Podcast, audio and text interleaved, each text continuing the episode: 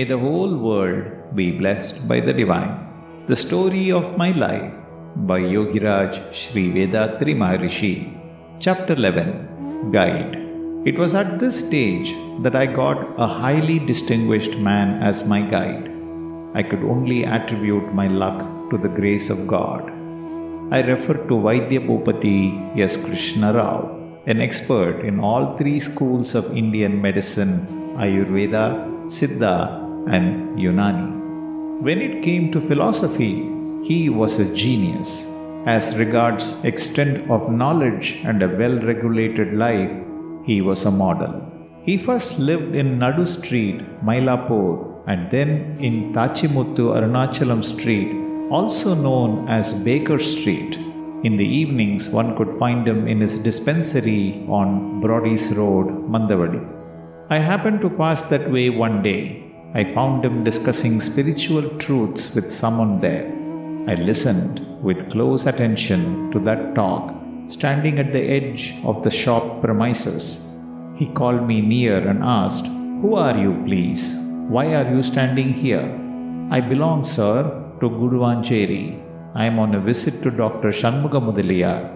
He is my brother in law. I am working at a race club.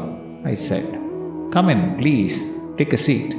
He said, The tenderness in that tone reminded me of my parents. When their talk was finished, he turned to me. You can come here whenever you are free, he said. I said that I would and got back home. Soon it became a habit with me to meet him at least on four days in a week.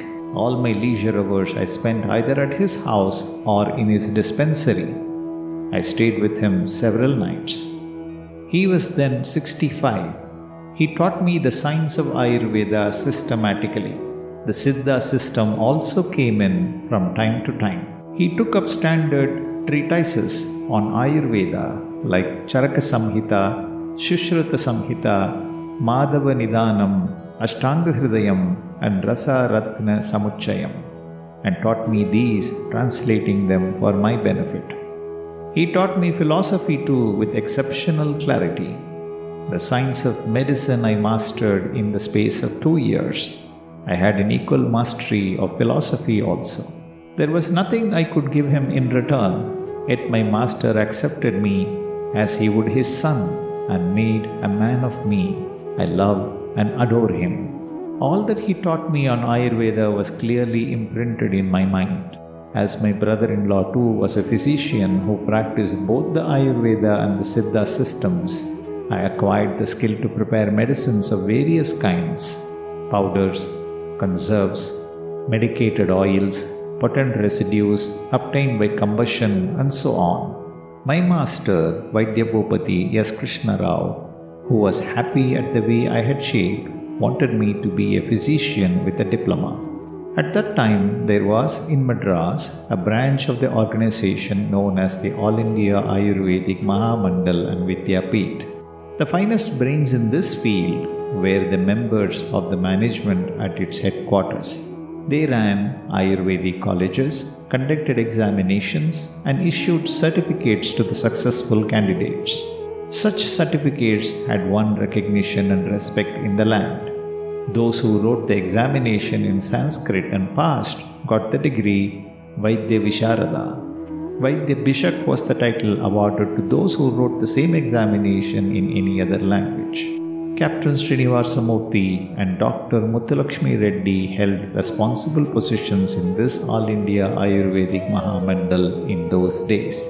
My master urged me to take the examination. I did so. They were in all nine parts. In the first year, I passed the first six parts with credit. The next year, I could not attend the examination. In the third year, I took the three papers left over and passed in them too.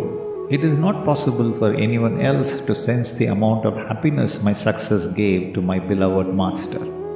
I was able to note it in every smile of his, in every word he spoke, and in every glance he directed at me. His work, his heart was full.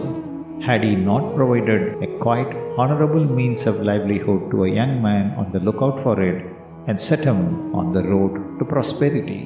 Only such candidates as had studied in a specified Ayurvedic colleges for full four years could manage to secure a pass in that examination.